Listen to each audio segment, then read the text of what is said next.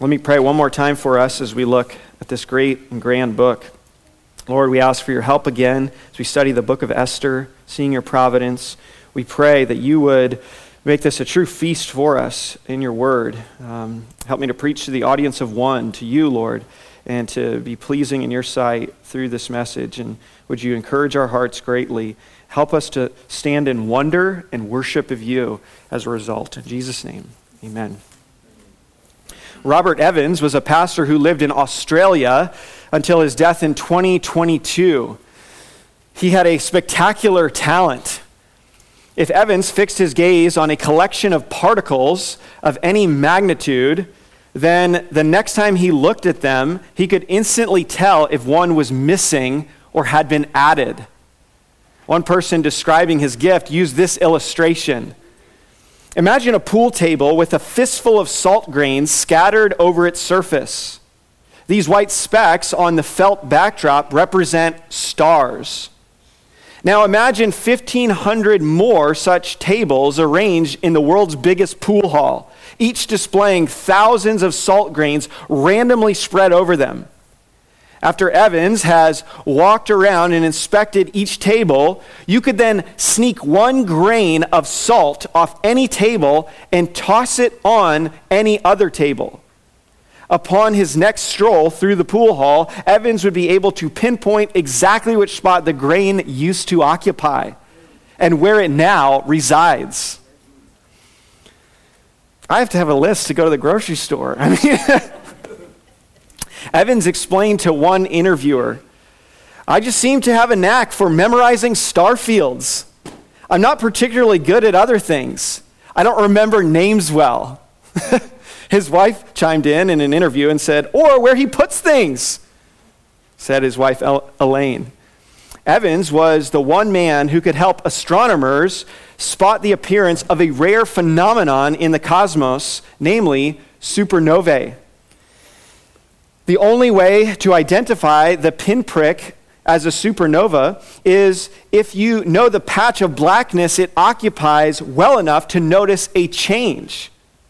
In fact, a galaxy of millions of stars might only boast one such supernova in 300 years. No one in history claimed bragging rights for spotting more than one except Evans. Before some stargazing computers took over the job in, 2000, in 2003, only 96 supernova sightings had ever been cataloged. Of those, 36 were thanks to Evans. He once went three years with no sightings of a supernova, and he explained this. He said this statement There is actually a certain value in not finding anything. It is one of those rare areas where the absence of evidence is evidence. Where the absence of evidence is evidence. And it is that paradoxical saying that provides us a helpful tool for interpreting the book of Esther. The book seems godless. It's a godless book. What do we mean by that? Well, the name of God is never used in the book of Esther. This is the, one of the unique features about the book of Esther. God's name is never mentioned. Also, a number of other things that are distinctive of Israel are not mentioned either. Yet, the absence of God's name in the book, in this case, is actually evidence for God's work in the book. The absence of his name is actually evidence for his acting in the book. The first suggestion, when we see that there's the absence of God's name, should be that the writer did this deliberately. This was part of his literary artistry. And so we could say that the absence of God's name is not a problem for this book, it is the method of this book. But what would be the motive behind such a method to not include the name of God? Well, it would be to teach you about the subtle and yet all pervasive truth of providence. Providence. Because that's exactly how providence works it is subtle, it is often invisible to. Uh, we don't, we don't see, uh, we see the effects of it, It's not like a miracle. Providence is defined this way in one systematic theology God's care for the creation, involving his preserving its existence and meticulously guiding it to his intended ends. I like what Ralph Davis says about the book of Esther in particular and what its goal is for us. He said it is about the ever fascinating providence of a never slumbering God, which explains the preservation of his always fragile people. Yeah, that's good. Well, let's begin with the problem of the book. Not the missing name of God, but the plan to annihilate the Jews. That's somewhat relevant today. uh, look at chapter 3. Well, starting chapter 3, I know that's a little odd. You'll see the method to my madness in a, in a moment. We begin in chapter 3 just to get the tension of the book. This is the issue. Chapter 3, verse 1. After these things, King Ahasuerus promoted Haman the Agagite, the son of Hammedatha, and advanced him and set his throne above all the officials who were with him. And all the king's servants who were at the king's gate bowed down and paid homage to Haman, for the king had so commanded concerning him. But Mordecai did not bow down or pay homage. Then the king's servants who were at the king's gate said to Mordecai, why do you transgress the king's command?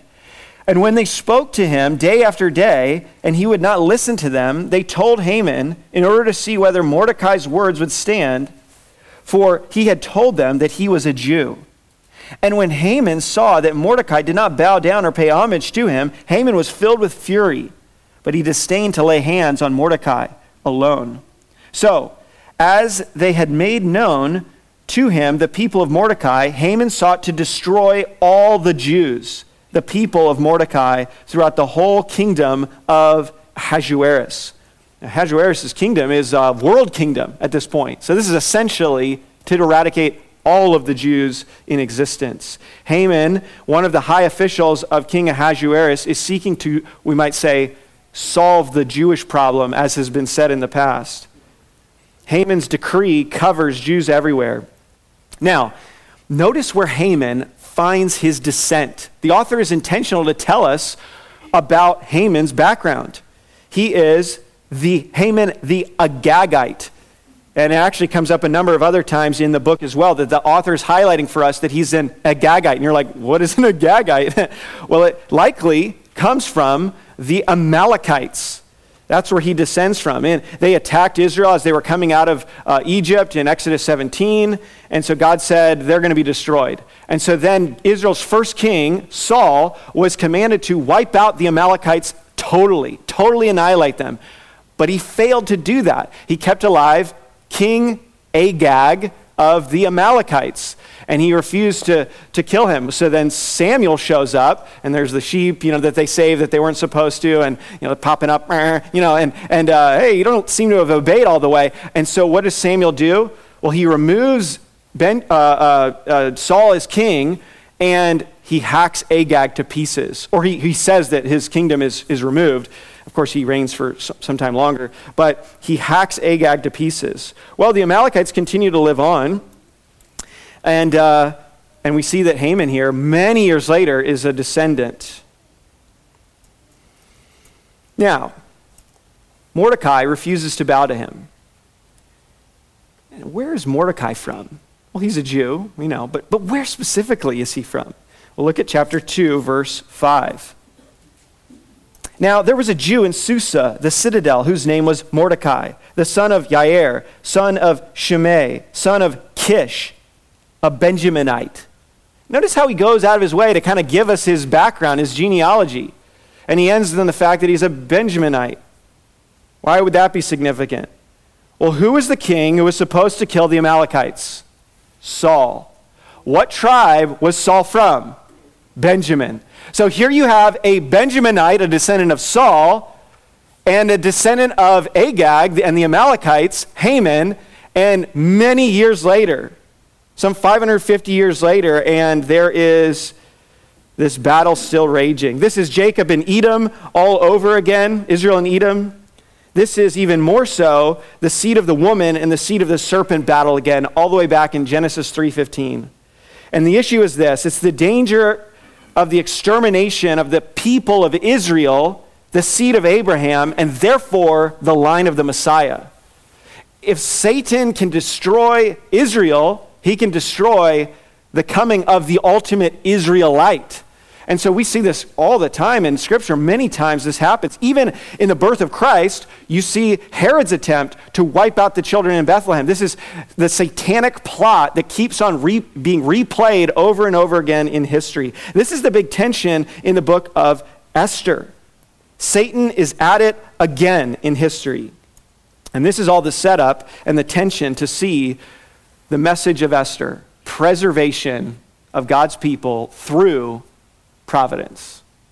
Preservation through providence. He doesn't send hail, a hailstorm down. He doesn't part the Red Sea. No, this is quiet, ordinary, if we might say it like that, providence to preserve his people. This is helpful for us because this is, this is the way we live, right? Uh, we don't see the parting of the Red Sea. These are unique miracles that God did in history. We see the just ordinary, silent providence of God working in our lives, just like the Jews saw here. What we want to do is look at this precious doctrine of providence and see it through the lens of the book of Esther and learn five lessons about the providence of God to provoke your praise. Five lessons about the providence of God to provoke your praise. The first lesson is God's providence is preemptive. God's providence is preemptive. And you see this in chapters 1 and 2. Chapters 1 and 2. Look back at chapter 1 verse 1.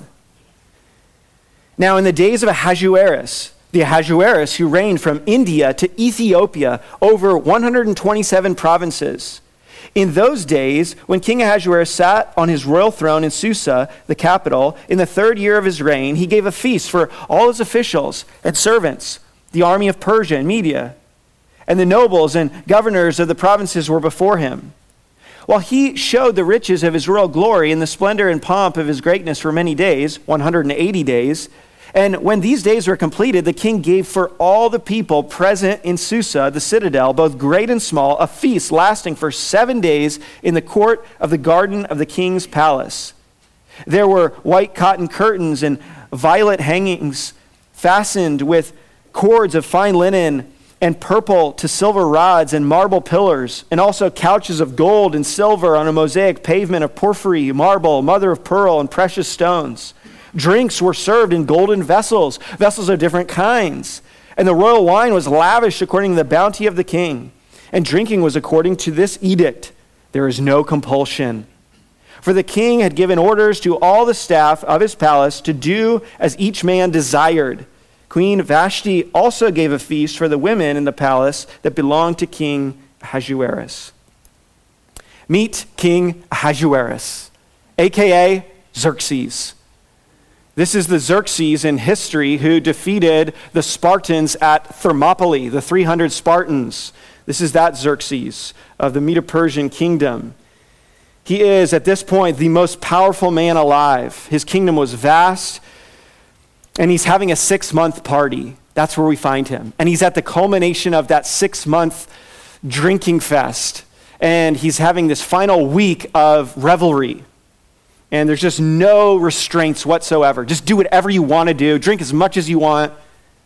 And it's just vast and lavish. And during the party, in the following verses, he invites in his wife, Queen Vashti, and he wants her to wear her crown and just her crown. And Vashti says, No. It's a word that Xerxes probably was unfamiliar with. And so, the king's rulers thought this refusal may have a trickle down effect and lead to some feminist uprising, so something had to be done. So, look at verse 16 of chapter 1. Then Memucan said in the presence of the king and in the officials, not only against the king has Queen Vashti done wrong, but also against all the officials and all the peoples who are in the provinces of King Ahasuerus. For the queen's behavior will be made known to all women, causing them to look at their husbands with contempt, since they will say, King Ahasuerus commanded Queen Vashti to be brought before him, and she did not come.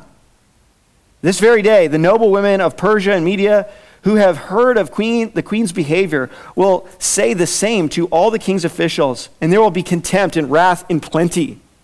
Okay.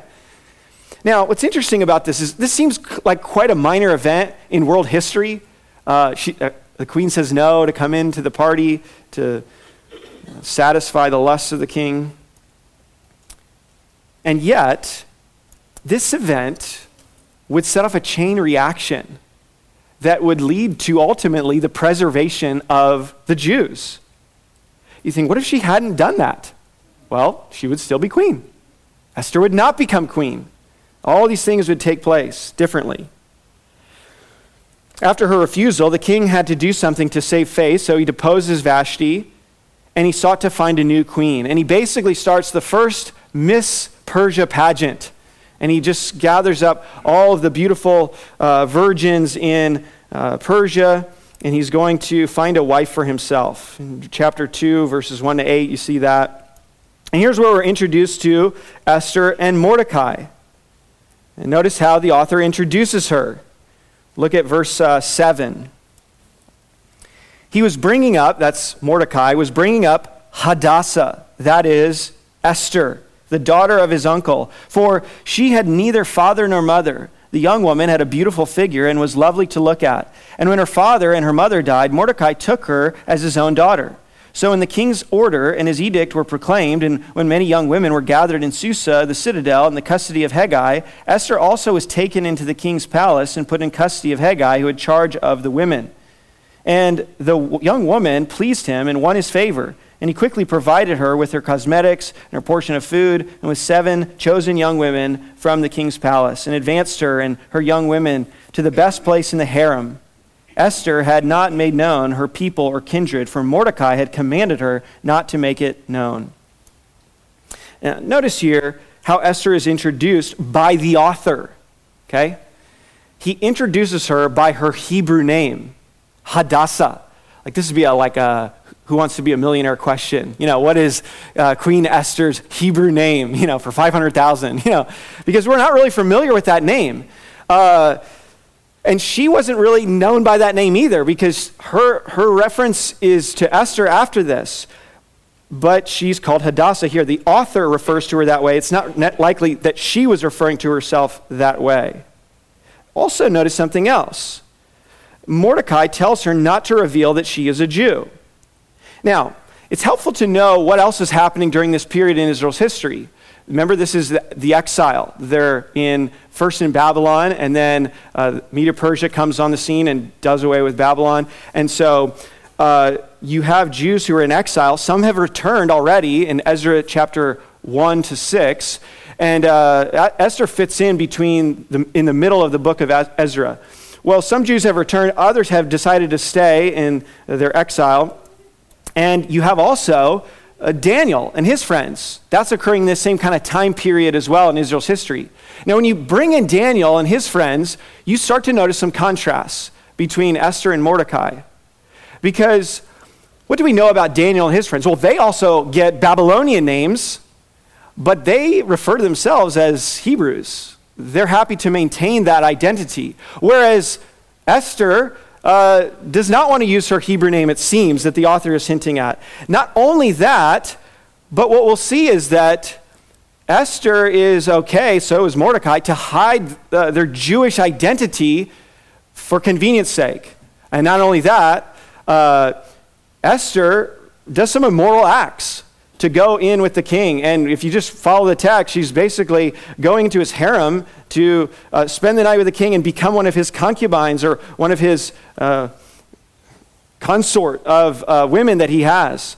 And so uh, when you look at the book of Esther, uh, maybe I'm shattering some views of Esther that you have. Esther is not a biblical model for women. Uh, don't put her up that way. neither really is Mordecai.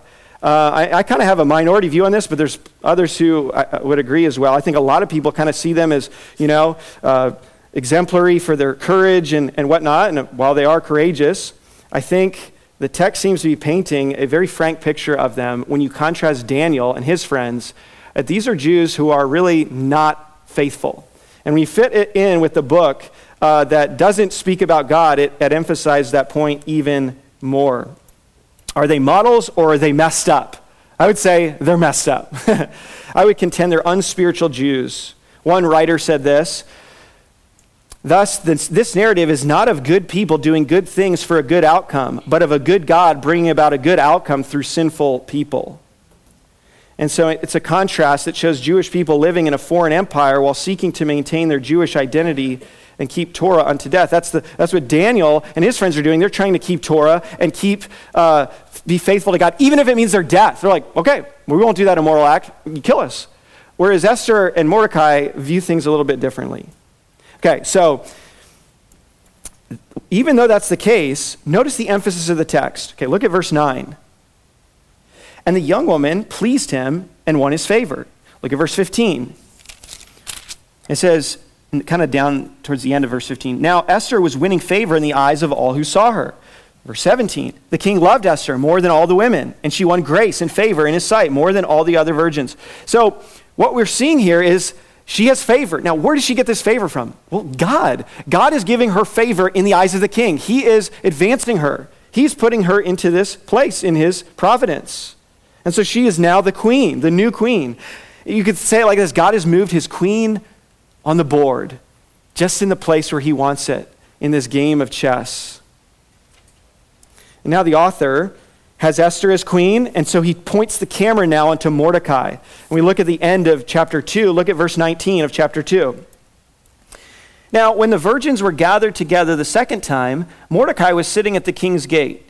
Esther had not made, her known, uh, made known her kindred or her people, as Mordecai had commanded her. For Esther obeyed Mordecai just as when she brought uh, she was brought up by him.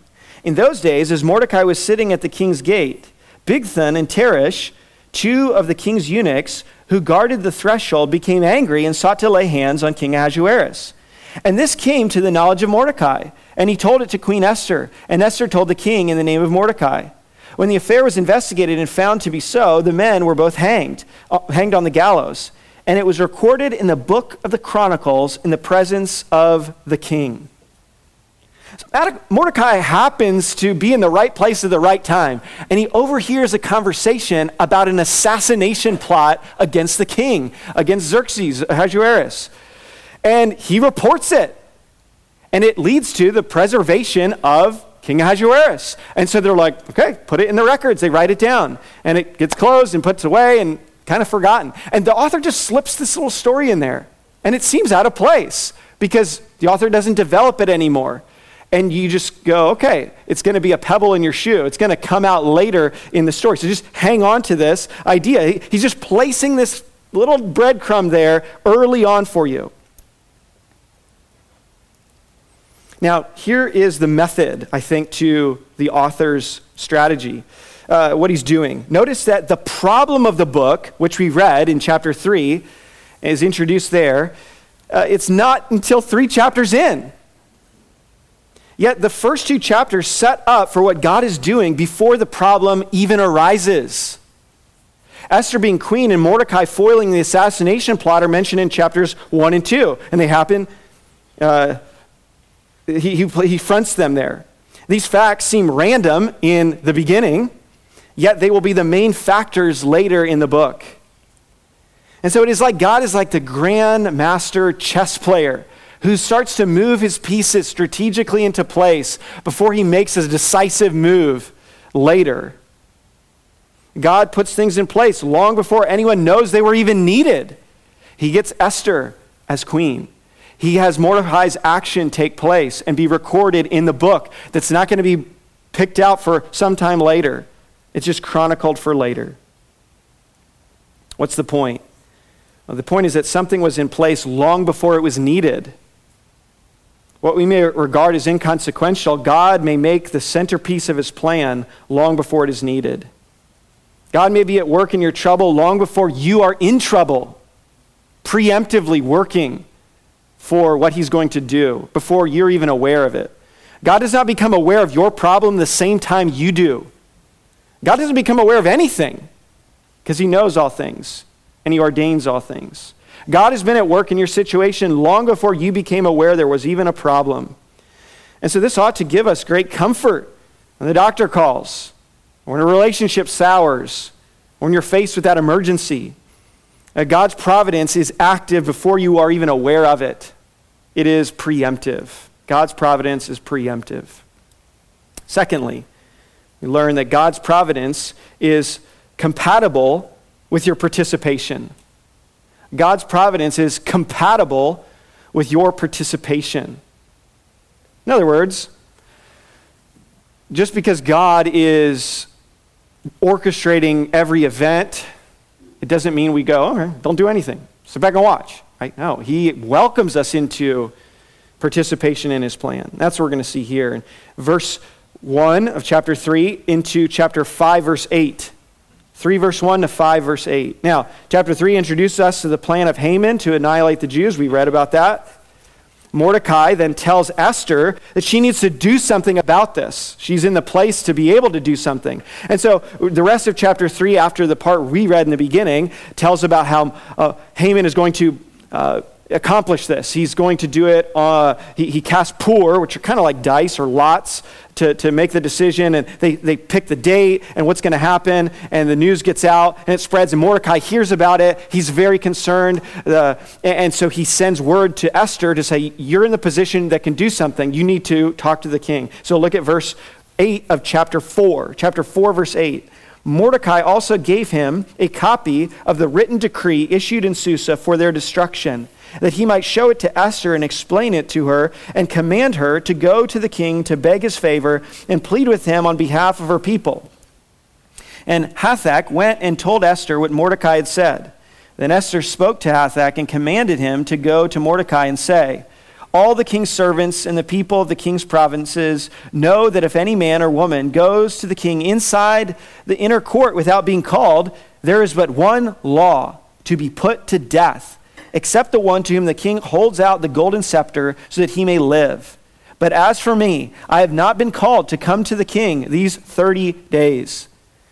This is a risky plan, and Esther is fearful. Uh, yes, she has become the queen, but she's somewhat on the outs. She hasn't been summoned to the king for 30 days. Maybe he's moving on. We don't know. But she hasn't been summoned in. And, and we learn from her that there is actually a law. Even the queen has to be summoned in to the king. And if you just barge in and the king decides he doesn't want you to be there, off with your head. And so there, this is a risk that uh, Mordecai wants her to take, nevertheless.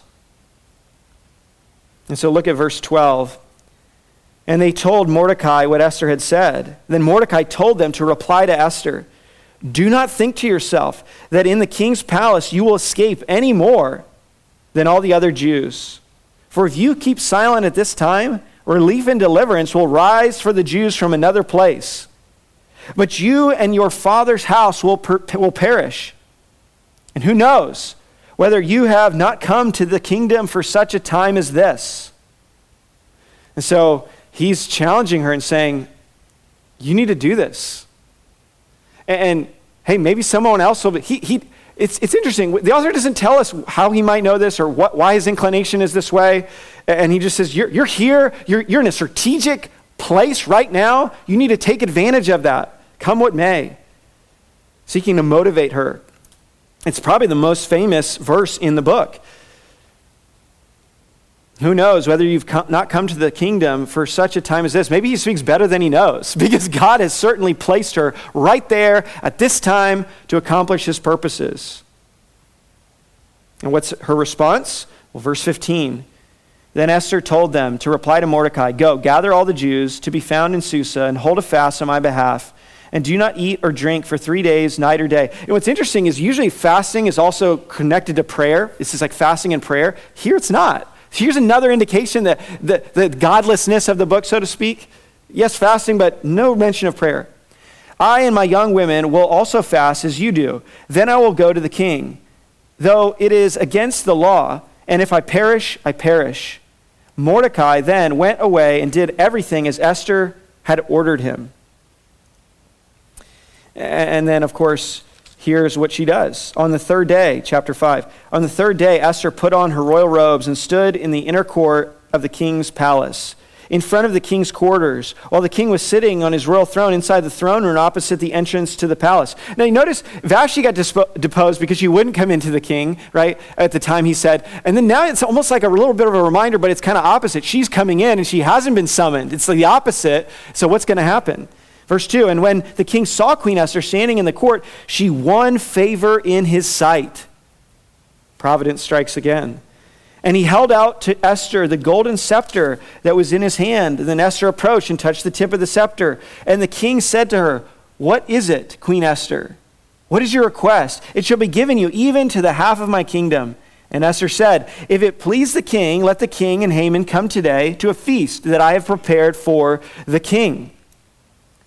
Then the king said, Bring Haman quickly, so that we may do as Esther has asked.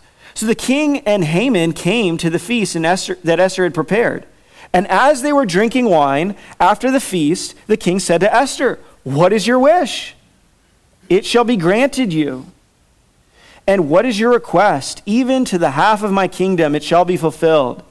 Then Esther answered, My wish and my request is, if I have found favor in the sight of the king, and if it please the king to grant my wish and fulfill my request, let the king and Haman come to the feast that I will prepare for them. And tomorrow I will do as the king has said. There's a lot of suspense in this story. Um, God is at work, uh, but he, notice here how he's using human instruments to do his work, right? He uses Mordecai to motivate Esther and uses Esther to go into the king and make a request, and things are coming together. God may work apart from your efforts. Of course, He can do that. But He often loves to use your efforts for His purposes. Notice also that those whom God uses in His providence are far from perfect. We've already made this point that they seem to be compromised in some ways when we compare them with others at this period. Yet, God makes use of them, nevertheless, to preserve His people God can and does use dirty instruments in his divine decrees. Sometimes providence comes with fireworks, and sometimes it doesn't. Sometimes God moves his people to act in a spectacular way, like this. I mean, this is very pivotal. This is like high pressure. And sometimes God moves his people to act in a simple way. For Esther here, this is spectacular how he moved her and how he granted her favor. But is it any less a cause for worship when God moves his people to write a text of encouragement to someone? When he uh, moves them to step out in faith and share the gospel with an unbelieving family or friend? When he moves someone in a simple way to serve another saint in a selfless way? Isn't that the working of God's providence just as much as spectacular ways like Esther, even if they're less dramatic? Here, the point we want to see is that God's providence doesn't wipe out your participation, but welcomes it. God welcomes your participation in his plan. So, God's providence is preemptive. Secondly, God's providence is compatible with your participation. Third, we learn about this precious doctrine that God's providence is precise. God's providence is precise. Chapter 5, verse 9 to 6, 14. Chapter 5, verse 9 to 6, 14. You got to have to do a little work here because they don't connect like chapter breaks, but that's okay. Es- Esther started her plan regarding the banquet. Um, king accepted her, but Esther did not say what the issue was specifically in the banquet, the first banquet. The king knew the issue was huge. How do you know that? Well, because he knew the law. She barges in, he welcomes her, but he knew what could have happened if, he, if his uh, desires were different at the moment. And so he knows this has got to be something important to her for her to come in like this unannounced. But in between the two banquets, uh, well, the fact that there's another banquet is just funny because they're in the first banquet and he's like, What do you want? And she's like, I want another banquet to ask my question then. And you're thinking, what? And then you kind of think, this is so strange. For whatever reason, this is her desire to have another banquet. We're not told really why. But in between the two banquets, there's a new problem. One person said, a fresh emergency arises. And here's the issue it's the issue of Mordecai. Look at verse 9 of chapter 5. First banquet is ended, Mordecai goes home. Verse 9 And Haman went out that day joyful and glad of heart. But when you think, why is that? Well, Haman got invited to this party with Esther and the king, and she's got a big request. You're thinking, he's thinking, oh man, this is cool. I was in that party. I'm getting invited to the next one. Okay, maybe a promotion. So he's all excited. He's leaving. But when Haman saw Mordecai in the king's gate, he neither rose nor trembled before him. He was filled with wrath against Mordecai. Ah, the fly in the ointment, Mordecai. Just, ah, just ruined my day. Verse 10 Nevertheless, Haman restrained himself and went home, and he sent and brought his friends and his wife Zeresh. And Haman recounted to them the splendor of his riches, the number of his sons, and all, all the promotions with which the king had honored him, and how he had advanced him above the officials and the servants of the king. He's like, oh, I got invited to the parties. This is great. My career is just like skyrocketing. This is great. Verse 12 Then Haman said, Even Queen Esther, let no one but me come with the king to the feast she prepared. And tomorrow also I'm invited by her together with the king. Yet all this is worth nothing to me, so long as I see Mordecai the Jew sitting at the king's gate. Then his wife Zeresh and all his friends said to him, Let a gallows 50 cubits high be made. That's like really tall. And in the morning, tell the king to have Mordecai hanged upon it. Then go joyfully with the king to the feast. This idea pleased Haman, and he had the gallows made. So, Mordecai, Haman leaves. He goes, talks to his family. He's all excited. His wife gives a suggestion on how to handle Mordecai. No big deal. Just construct the gallows. You're gone your way up. You can do anything you want. So he gets, gets hires a contractor to start building. You see what's happening here? This is a subplot. This is a subplot in the book of Esther. One person said it like this It's not just the fate of the Jews, but also now the fate of a Jew. What's going to happen to Mordecai? And in order to really feel the tension of this, you have to see the timing, appreciate the timing. See, this plot precedes the second banquet which likely means neither Esther nor Mordecai are aware of what Haman is hatching. And so the question becomes well, Esther is going to plead for the Jews. Who's going to plead for Mordecai? And so th- there's a problem that the characters don't seem to even know about. But Thankfully, God is not limited by our unavailability or us being unaware. There's no Esther here to help, but God doesn't always need our assistance. Isn't that encouraging? There are some problems in your life you don't even know about. Things that are, you know, potentially being worked out against you. And yet, you don't know. So just go sleep at night, you know. And here's a situation they probably don't know about, and it is significant. God can work through human instrumentality, as he does, chapter 4, verse 14, or he can do it by himself, by keeping the king awake at night. He doesn't always have to do something the same way. And this is what makes God so fascinating. He's not just like, burn, burn, press the same button over and over again. Burn, burn, burn. You know, he's got multiple buttons. One person said God's providence is kaleidoscopic. You, know, you take that kaleidoscope and you turn it, and it's like, oh, these things he has lots of tools in his toolbox to fix what seem to be problems to us. For the Jews, he uses human instruments. For a Jew, he works by himself through insomnia. Look at chapter 6, verse 1. On that night, notice we're talking about precision here. Precision is the word. On that night, the king could not sleep. And he gave orders to bring the book of memorable deeds, the Chronicles. And they were read before the king.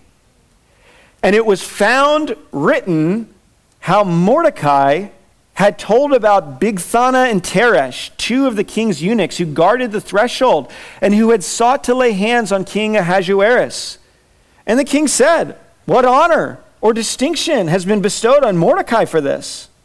King's young men who attended him said, Nothing has been done for him. It just so happened. Love to say that statement. It just so happened that he couldn't sleep for whatever reason. It just so happened that he asked for that book to be brought. You know, like, what do you do when you can't sleep? You know, we have Instagram, we got, you know, your little games, whatever you can play. You can watch Netflix, I don't know. He didn't have any of those things. He didn't have a cell phone. It also was that it just so happened that they brought out this book and they read this part, right? Reminds me of a time I, I went into a, I was actually telling Caleb about this yesterday. Uh, I went into a thrift store in Adel, and Ashley was looking around. She wanted to look at some stuff, and I was just kind of walking around aimlessly. And I, I go to a, uh, I go to a, the, the books section, the paperbacks, and, uh, and, I, and I'm just like, okay, whatever. And I'm like looking at the paperbacks, and there's one on Guinness Book of World Records, and there was like four or five of them. And I just grab a random one, I pull it off, and, uh, and I literally just open to the first page, kind of in the middle.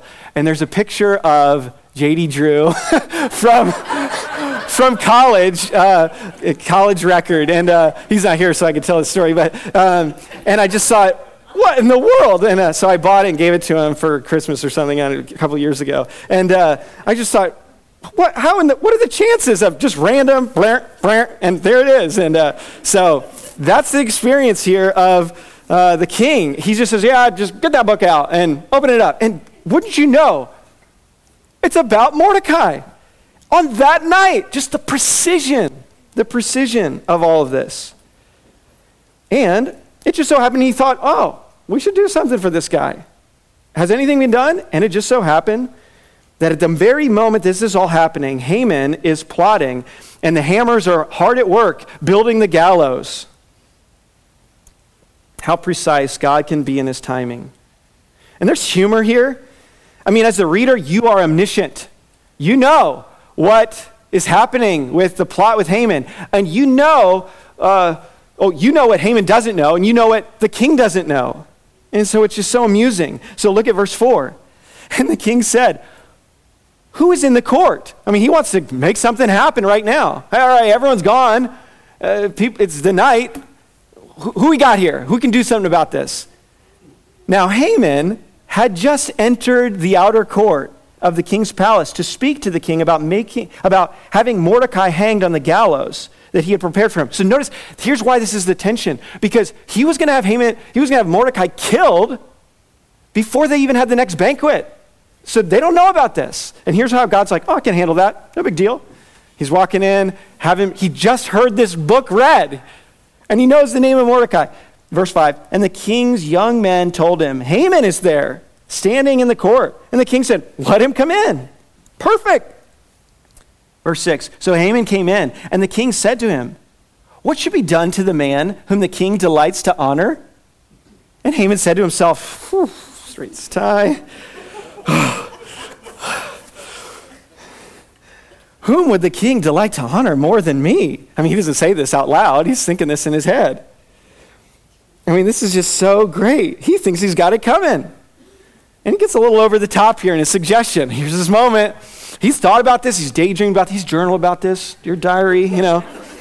Verse 7 And Haman said to the king, For the man whom the king delights to honor, let royal robes be brought, which the king has worn, and, and the horse that the king has ridden, and on whose head a royal crown is set and let robes and the horse be handed over to one of the king's most noble officials. Let them dress the man whom the king delights to honor, and let them lead out, lead him on the horse through the square of the city, proclaiming before him, Thus shall it be done to the man whom the king delights to honor.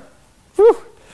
Anything else? you know, and he just he just goes for it. And then we read verse 10. Then the king said to Haman, Hurry! Take the robes and the horse, as you have said. He's like, oh. and do so to Mordecai the Jew, who sits at the king's gate. And by the way, leave out nothing that you've mentioned. I love all your ideas, these are great. so Haman took the robes and the horse and dressed Mordecai and led him through the square of the city, proclaiming before him. I mean, and I want to just be there. How did he say this? I mean, he can't be like, oh, thus shall it be done to the man whom the king delights. No, he's got to say it. He's got to, he's got to believe it, right? Thus shall it be done to the man and he's like trying not to cry as he says this, king delights to honor. And he just got to keep saying it over and over again. And he walked right into it. And if you're an Israelite hearing this, you're just on the ground laughing. And the timing of all this is just perfect. It, here's what the author wants you to think Isn't this God fascinating and delightful? I mean, he wants you to laugh. He wants you to go, Oh, God is so great. Yeah. He wants you to love this God who is precise in his providence. What ease he turns his enemies' plans around. Done. You and I may stress and worry about timing and circumstances, yet God is meticulous in his precision.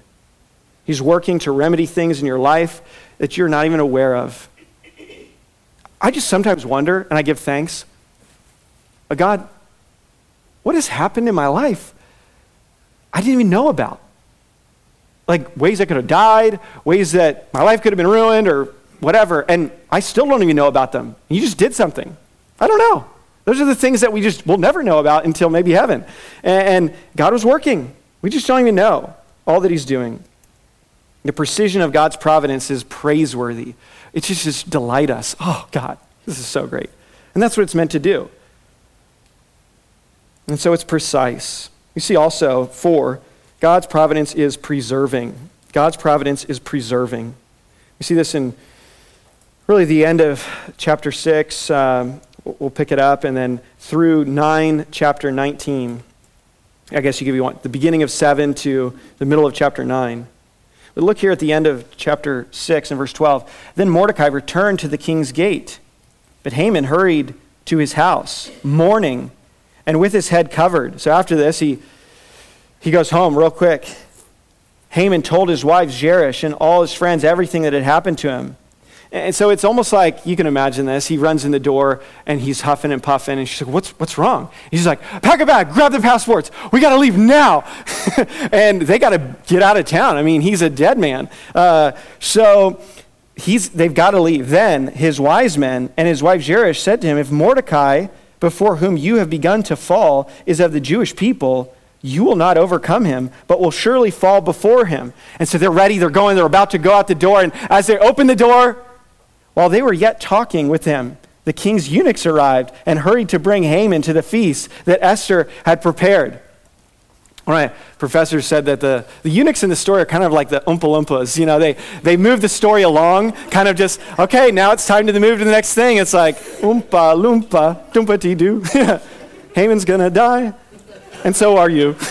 but uh, so he basically, he's like ready to go, and then all of a sudden, knock, knock, knock, hey, you got to come with us. And he's like, ah, timing. This is terrible. So then we move in, and the next banquet takes place. He's brought to the banquet. Hey, it's time to party, Haman. Aren't you ready? And so we pick it up in chapter 7, verse 1. So the king and Haman went in to feast with Queen Esther. And on the second day, as they were drinking wine after the feast, the king said to Esther, What is your wish, Queen Esther? It shall be granted you. And what is your request, even to the half of my kingdom? It shall be fulfilled. Then Queen Esther answered, If I found favor in your sight, O king, and if it please the king, let my life be granted me for my wish, and my people for my request. For we have been sold, I and my people, to be destroyed, to be killed, and to be annihilated. If we had been sold merely as slaves, men and women, I would have been silent, for our affliction is not to be compared with the loss to the king. Then King Ahasuerus said to Queen Esther, Who is he? And where is he? Who has dared to do this? And Esther said, A foe and enemy, this wicked Haman. And Haman was terrified before the king and the queen.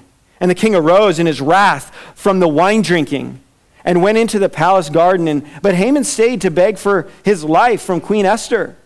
for she saw that harm was determined against him by the king. And the king returned from the palace garden to the, pla- to the place where they were drinking wine, as Haman was falling on the couch where Esther was. And the king said, Will he even assault the queen in my presence, in my own house?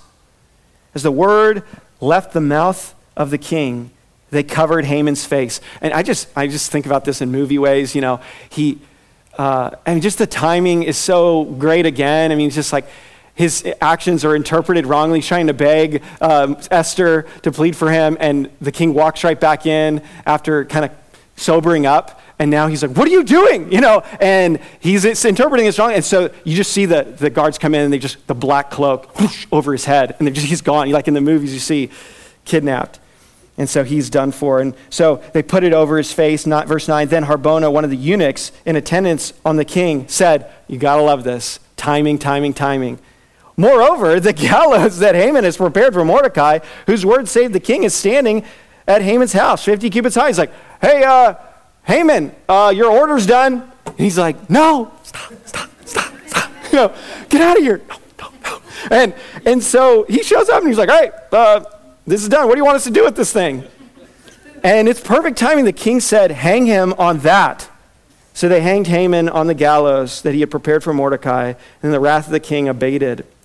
You got to love this, the timing of all this. And there's a theme that keeps coming up. They found favor in your sight, O king. Chapter 7, verse 3. Comes up again in chapter 8, verse 5. Chapter 9, verse 2. Chapter 9, verse 3. Chapter 9, verse 13. If it please the king.